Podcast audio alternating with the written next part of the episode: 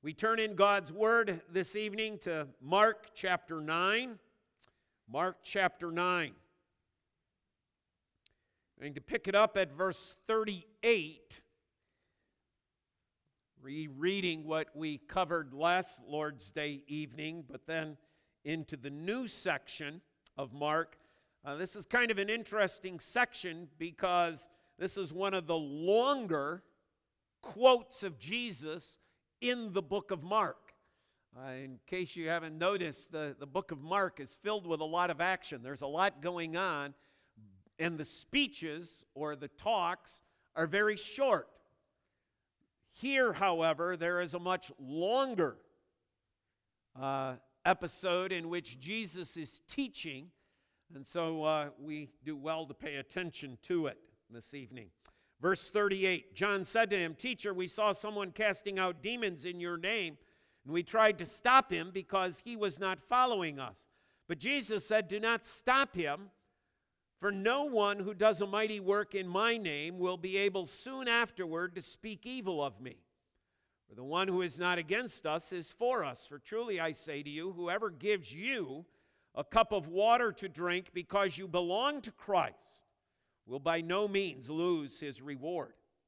Whoever causes one of these little ones who believe in me to sin, it would be better for him if a great millstone were hung around his neck and he were thrown into the sea. And if your hand causes you to sin, cut it off. It is better for you to enter life crippled than with two hands to go to hell, to the unquenchable fire. And if your foot causes you to sin, cut it off. It is better for you to enter life maimed than with two feet to be thrown into hell. And if your eye causes you to sin, tear it out.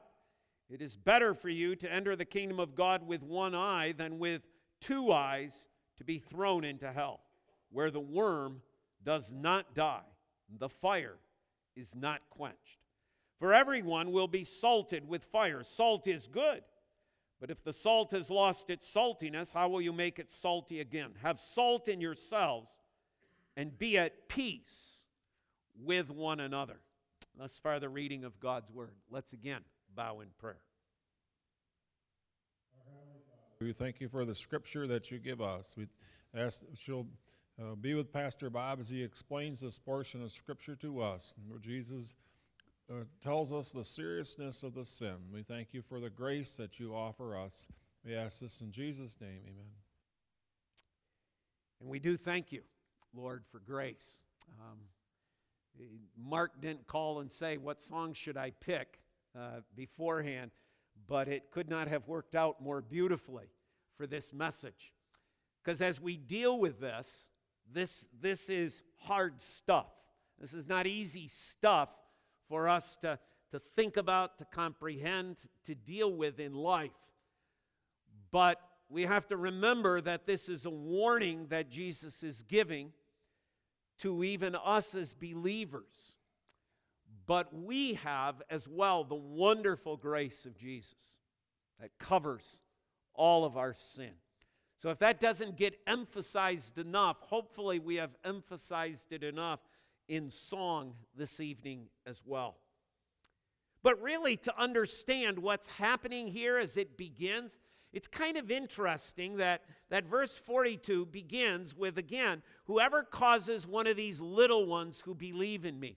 And as I went back over chapter 9, it's kind of interesting how little ones, how children have played such an important role in this chapter. Remember, they come down from the Mount of Transfiguration, and there is this boy who is having seizures, and the disciples cannot cast it out. And you have this father pleading for his child, this, this father who wants to do anything he can for his child to be healed, for his child to be cured. He even calls out from the crowd when Jesus didn't even address him. So desperate is he for the healing of his child. And then we have Jesus' compassion and tenderness reaching out to this child and healing him.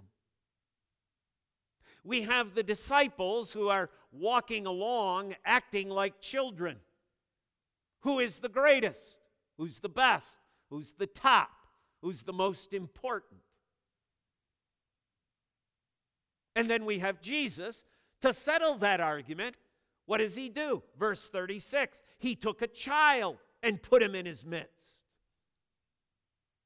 And then we have Jesus teaching Whoever receives one such child in my name receives me. And then we have John following it up, saying, Hey, we saw a guy doing something in your name. And notice how Jesus ends this. For truly I say to you, whoever gives a cup of cold water to drink because you belong to Christ will by no means lose his reward. Don't break, don't stop, keep reading. And whoever causes one of these little ones who believe in me to sin, it would be better for him if a great millstone were hung around his neck. You see, the child is still there. That's what I found interesting. That the child that he had taken to teach the example to the disciples about servanthood is still there that the example of this child that he has embraced is perhaps still sitting on Jesus' lap through this whole discussion. There he sits. And Jesus issues the warning don't be the cause of having one of these little ones to fall. However, we understand that Jesus isn't just talking about children. Oh, he's talking about children. We can't miss that. Of course, children are included in this, but the little ones that he is referring to are his. Those who are called by his name, those who we read in verse 41 belong to Christ. They're all his little ones. They all belong to him. They are all his children. And so, no matter who we are, it's, it's not a chronological age when Jesus uses the expression little ones. He's saying, Those of you who are my children, especially those of you who are tender in faith, those of you whose faith has not yet been fully developed, those of you whose faith is not yet full blown, those of you who, like children, are still growing in wisdom and knowledge and stature, those of you whose faith is still expanding. Well, of course, that's all of us. But I think Jesus is focused here upon those who, who might be new to the faith, those who, who might have just come to Christ or have just heard about Christ those who are, who are, who are really in the childlike stages of Christian development. Here comes Jesus' warning don't be the cause. Whoever causes one of these little ones who believe in me to sin. How could we do that? How could someone cause a little one to sin? Well, it could be by causing them to deny Jesus Christ, his person, his work. It could be that Jesus is looking forward in the life of the church, knowing, as we've learned in uh, 2 Peter, the, the, the church soon became uh, I was going to say filled, but inhabited by various false teachers of Peter's day. We know there are the Judaizers, we know there are the Gnostics, and, and that kind of thing continues till today. You have a note in your bulletin about the American gospel uh, being shown at Harvest Church uh, this coming Friday. From what I've heard, an excellent presentation as to how the false teachers in this world today still seek to draw away from Christ. He's warning of that. Don't be the cause of someone turning away from me. Don't be the cause of someone who is, who is just coming to, to understand Jesus to be someone who is taken away, entrapped, ensnared. In fact, that's what the literal meaning of this idea okay, of cause one to sin means. It means to actually be a bent stick. You say, what's that got to do with it? Well, if you think about a trap or a snare, okay, then maybe you remember you were a little kid and you, you know, took some carrots and threw them in the end, and then you took some box and you set it up and you took a little stick, okay, and you set it down, okay. You didn't put it under a big, strong, firm log. What you did is you took a tender little stick that, that was already bent, that only took a little bit to spring it, and then the trap comes down. That's the actual word that's used here to be the bent stick. Don't be the bent stick. Don't be the one that entraps and ensnares. But of course, that's not only doctrinally in the denial of Christ, that's in terms of lifestyle as well. Teaching one odd, you know, if you get drunk now and then, it really doesn't matter. Lying, that's okay. Sexual fornication, there's no problem with that. Murder, hatred, bigotry. You you really don't have to do what Pastor Bob's been saying love your wife as Christ loved the church. And women, you don't really need to submit as the church to Christ. None of that stuff. You, that, just live your own life. It's okay. You can be a Christian without being holy. It's all right. Whoever causes one of these little ones to stumble, whoever acts as the bent stick that entraps and ensnares, a child, somebody new to the faith, somebody young to the Reformed faith, perhaps, that you put before them something that just, boom, snaps the trap. And there they are. Don't be that bent stick. That's the warning. Why is that a warning? Because look what he compares. He goes on and says, It would be better for him if a great millstone were hung around his neck and he were thrown into the sea. Now, first of all, Jesus is not using some hyperbole here. He's not kind of, what, what kind of what kind of situation can I invent here that would really grab hold of my disciples? This was a reality. This is something the Romans did.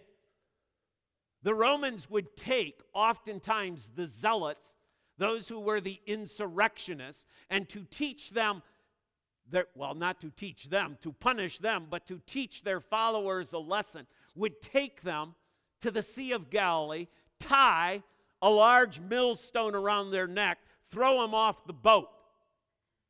And then everybody sits there and watches the guy drown. This was a reality.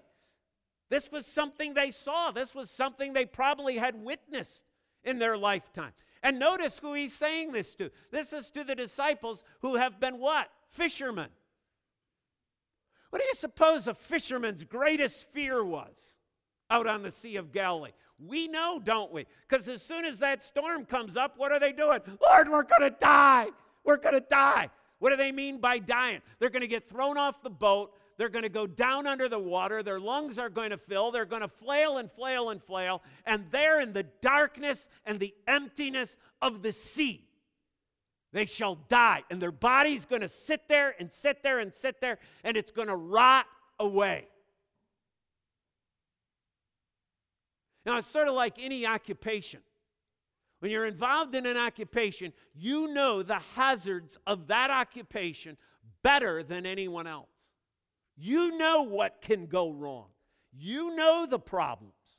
You know how you can be walking on that steel beam and how quickly a slip can happen, and there you go. You know how working with that electrical fuse and that high voltage. You know how quickly you could just turn and your screwdriver and your belt may touch. You know the danger of the work. You know the danger of the skill saw. You know the problems involved. Fishermen understand the problem. We may drown here. That's a horrific death, isn't it? See, there is a reality to these words.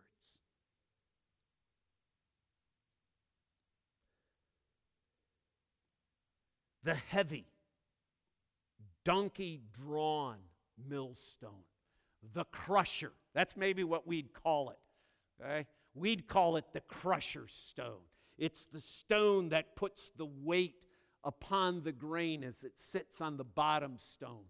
And that crusher stone is the one that grinds that grain, the heavy one. It would be better. That crusher stone, just to have a picture in your mind, looks like a donut. Got a big hole in the middle. So the whole idea of having it tied around your neck, you can see the rope, can't you? You can see the rope tied around this big millstone and then tied around your neck, and then you're thrown into the sea, and there you go. Whoosh! Flying to the bottom of that sea. The reality of it. But notice what Jesus said it would be better. That, that is a much better ending than it would be if you would lead one astray. If in something you teach, in something you preach, in some way you live, in some way of giving uh, an okay to sin that leads someone to commit sin, would be better the millstone were hung around your neck and you were thrown to the depths of the sea. That's a warning. But the warning, you see, isn't only out there, the warning is also here for us. Because notice how Jesus picks it up now. Verse 43 If your hand causes you to sin, cut it off, right? Feet causes, foot causes you to sin, cut it off. If your eye causes you to sin, tear it out. Here is the action that Jesus calls for. He's dealing with the, with the need to be radical in our dealing with sin. It's not physical. Jesus is not calling anyone to cut off their hand. Jesus is not calling for anyone to take a machete and cut off your foot. Let me be clear. Some in the church, in the early church, actually thought that's what Jesus meant wasn't until the Council of Nicaea that the practice of maiming oneself because of sin committed was put to an end. No, that's a misunderstanding of the text. Jesus doesn't want us to go around with only one hand because we committed theft with that hand. He doesn't want us to pluck out our eye because we looked at a woman lustfully. He doesn't want us to cut off one of our feet so we don't go somewhere to some locality that we shouldn't be going to. Because you know what? You can pluck out your eye, cut off your hand, cut off your other your foot, you can still sin. You still commit the same sin. See, it's not the physical, it is the spiritual. Colossians 3 5. Just keep your finger here a minute and go with me. Colossians 3, verse 5. This is what Jesus means. Put to death, therefore, what is earthly in you. Put to death, therefore, what is earthly in you sexual immorality, impurity, passion, evil desires, covetousness, which is idolatry. On account of these, the wrath of God is coming. You used to walk in that way. But the idea is you put it to death. Uh, our technical term that we use is the term mortification to mortify, to put to death. We, ha- we have a guy that takes care of people when they're dead. We, we call them morticians. They deal with the dead. You go to a mortuary, the place of death. Right? So the, the idea of mortification is the idea of spiritually putting to death sin. That which I do with my hand, that where I go with my feet, that which I see with my eyes. If that causes me to sin, I have to mortify the sin. I have to put the sin to death. So let me give you an example. What kind of doctor, what kind of surgeon do you think you'd have if you go to the doctor and you say, Doc, I don't know, I've been having some problems lately. I've coughing up an awful lot of blood. I, I cough and blood just comes. think there's something wrong with me. The doc says, I think there is too. We better take a look at this. So they do a little scope, they take all sorts of pictures, and the doc comes back and he says, Bob, you got a mammoth, mammoth tumor all up and down your esophagus. Wow. What are you going to do, doc? Well, this is what I'm going to do. I'm going to do surgery. And what are you going to do when you do the surgery? I'm just going to take a little sliver of that tumor.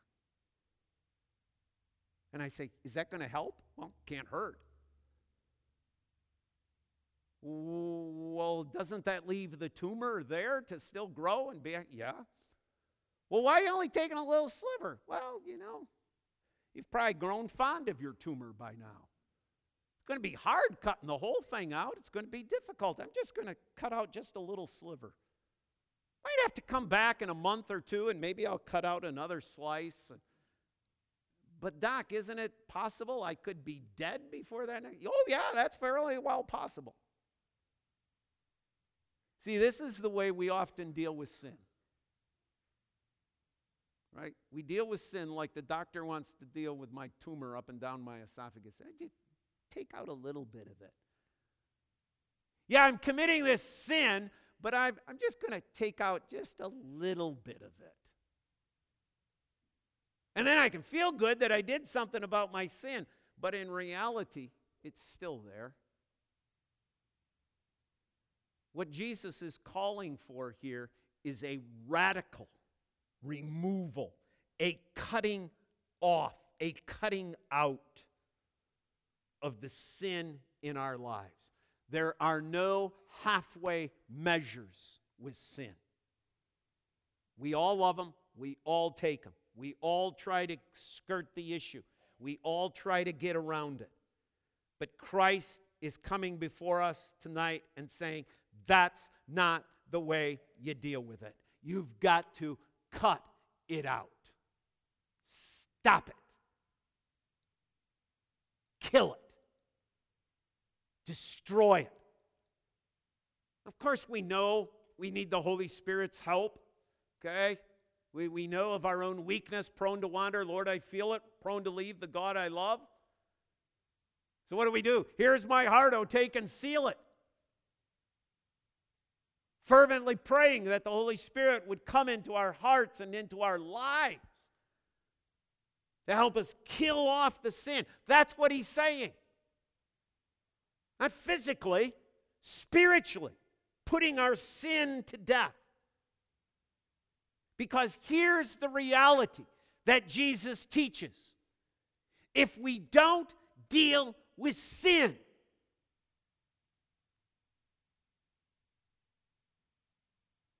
we go to hell.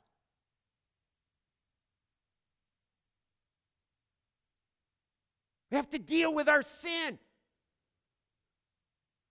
And before I get to the go to hell part, you, you might say, well, how do you deal with the sin? You bring it to Christ. That's where it starts.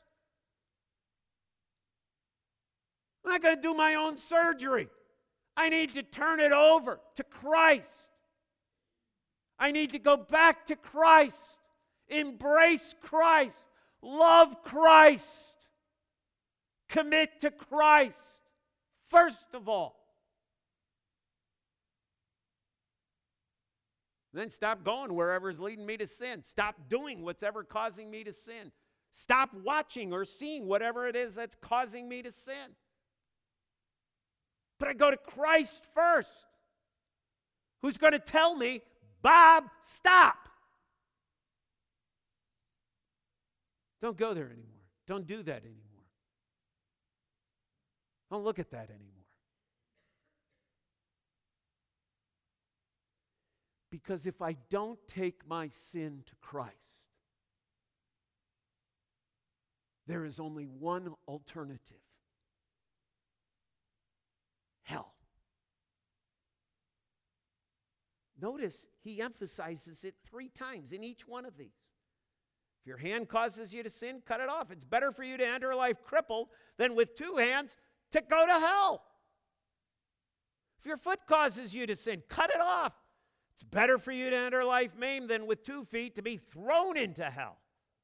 And if your eye causes you to sin, tear it out. It is better for you to enter the kingdom of God with one eye than with two eyes to, than with two eyes to be thrown into hell. Notice these are my choices. I got no third option here. I either go to Christ and mortify sin, or I go to hell. These are my options. These are your options. This is what Jesus is teaching us. It is better to do the radical mortification of our sin than to go to hell. I want you to note three things about that as we look at that third point the reality that Jesus teaches. First of all, there is the Word. The word that is used here is the word Gehenna, shortened version of Gehinnom, which is shortened as well from Gabenhinnom the son of the valley. This word, Gehenna, meaning valley of the son, then, is located just south of Jerusalem. It is the place where two kings, king by the name of Ahaz and a king by the name of Manasseh, engaged in the sacrifice of their children on an altar, offering them to the god Moloch as sacrifices. And that wasn't some commitment ceremony, that wasn't some pledge, that was death. They literally took their children and put them upon an altar and burned them for the god Moloch. Those of you in Thursday morning Bible study think we're pretty deep in it when we're with Ahab Wait till we get to these two guys. Prophet Jeremiah pronounced a curse upon this place. Josiah, good King Josiah, we are told, said that this place should never be occupied. During the intertestamentary time, the 400 years of silence between the Old and New Testament, the valley of Hinnom became known as the garbage dump. This is where people brought their garbage. It was such an accursed place because of what Ahaz and Manasseh had done that they thought it was fitting, we'll just take our garbage there. And that garbage would then be lit on fire and it would burn and it would smolder. And of course, there's lots of rotting flesh, there's lots of rotting stuff there, and there's a lot of maggots, worms there as well. That's what Gehenna is. When Jesus says, it is better to enter life maimed than to be thrown into the garbage pit of Gehenna. This is what the disciples are seeing. This, this is what's on their minds. Yeah, it'd be a whole lot better to go through life with one hand than it would be to end up in that garbage pit where it's burning all the time and those maggots are at work. That that's where I would spend eternity.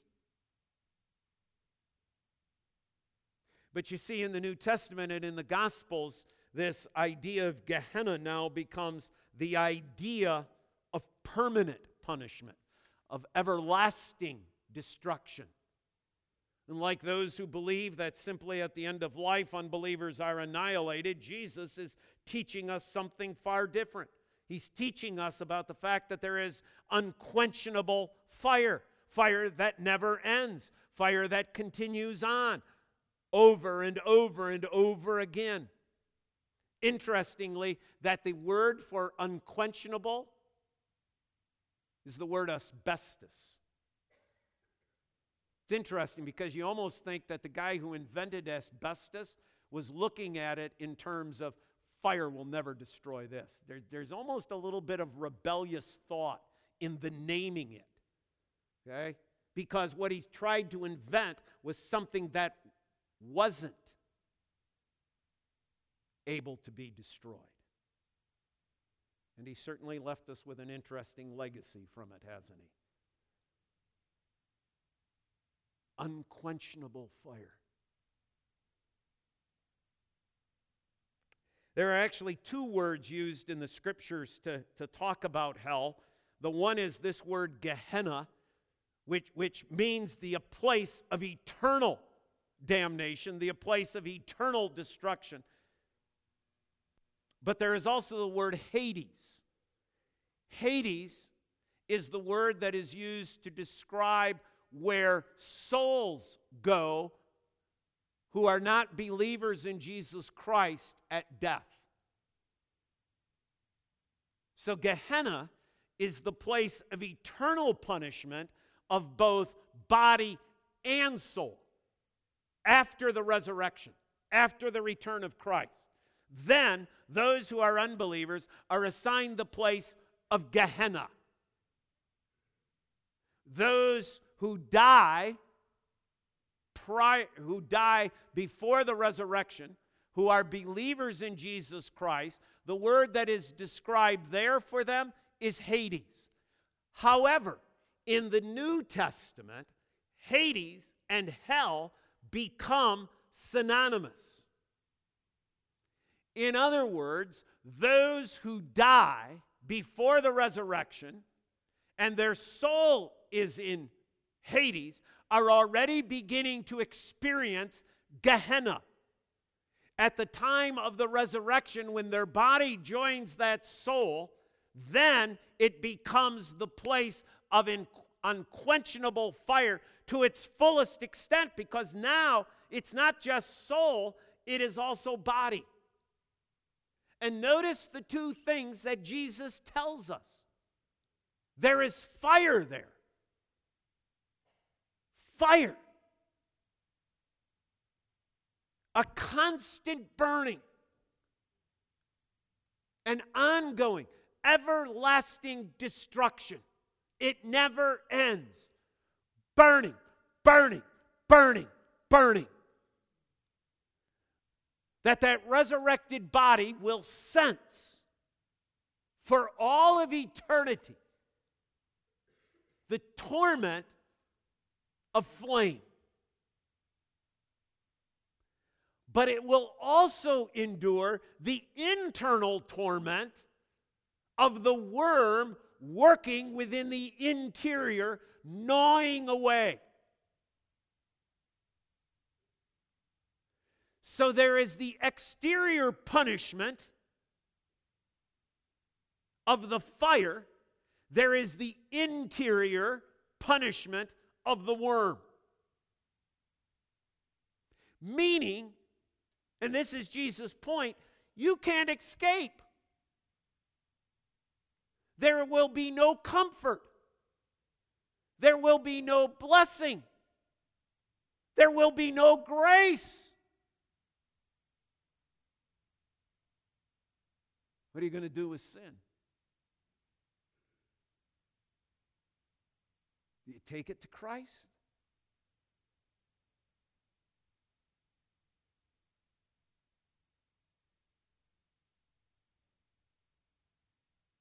We were at the table this morning.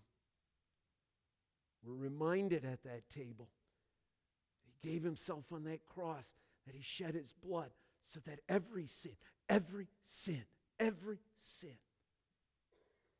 Now we can perform the rite, we can perform the ritual. But is it by faith? Because when we come to Christ by faith, Christ turns to us and he says, Now deal with that sin. Mortify, put to death the sin of your life. And we say, Oh, that's going to be so hard. That's going to be so difficult. And Christ looks at us and he says, Would you rather go to hell? Would you rather have that be the punishment for your sin? Or do you want me to take it on? You want me to take on your sin? Or do you want to pay for it for all of eternity?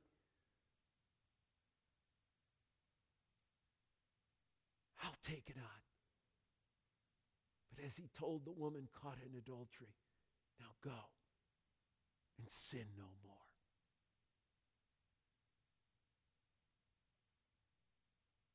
Let's pray. Father, thank you. Thank you for being honest with us. Thank you for being real with us. Thank you for telling us the truth. Thank you for,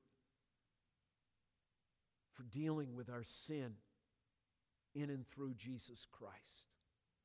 Thank you that even now, as perhaps we're sitting here thinking about perhaps some sin that has wormed its way into our hearts and into our lives, that we know the victor over that sin. We know the one who paid the penalty for that sin, but who is also victorious over it.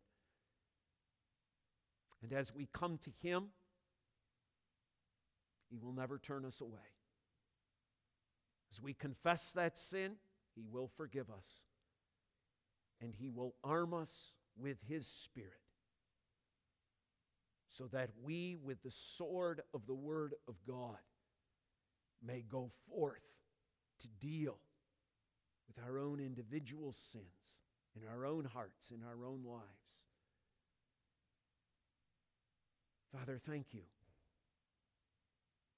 for the gift of grace in Jesus Christ. Thank you for the eternal hope of glory we have. Thank you that the hell that is spoken of in this passage will never be faced, never be faced, never endured by one who puts their faith in our Lord and Savior Jesus Christ. And so it's in His name we pray. And all God's people say, Amen.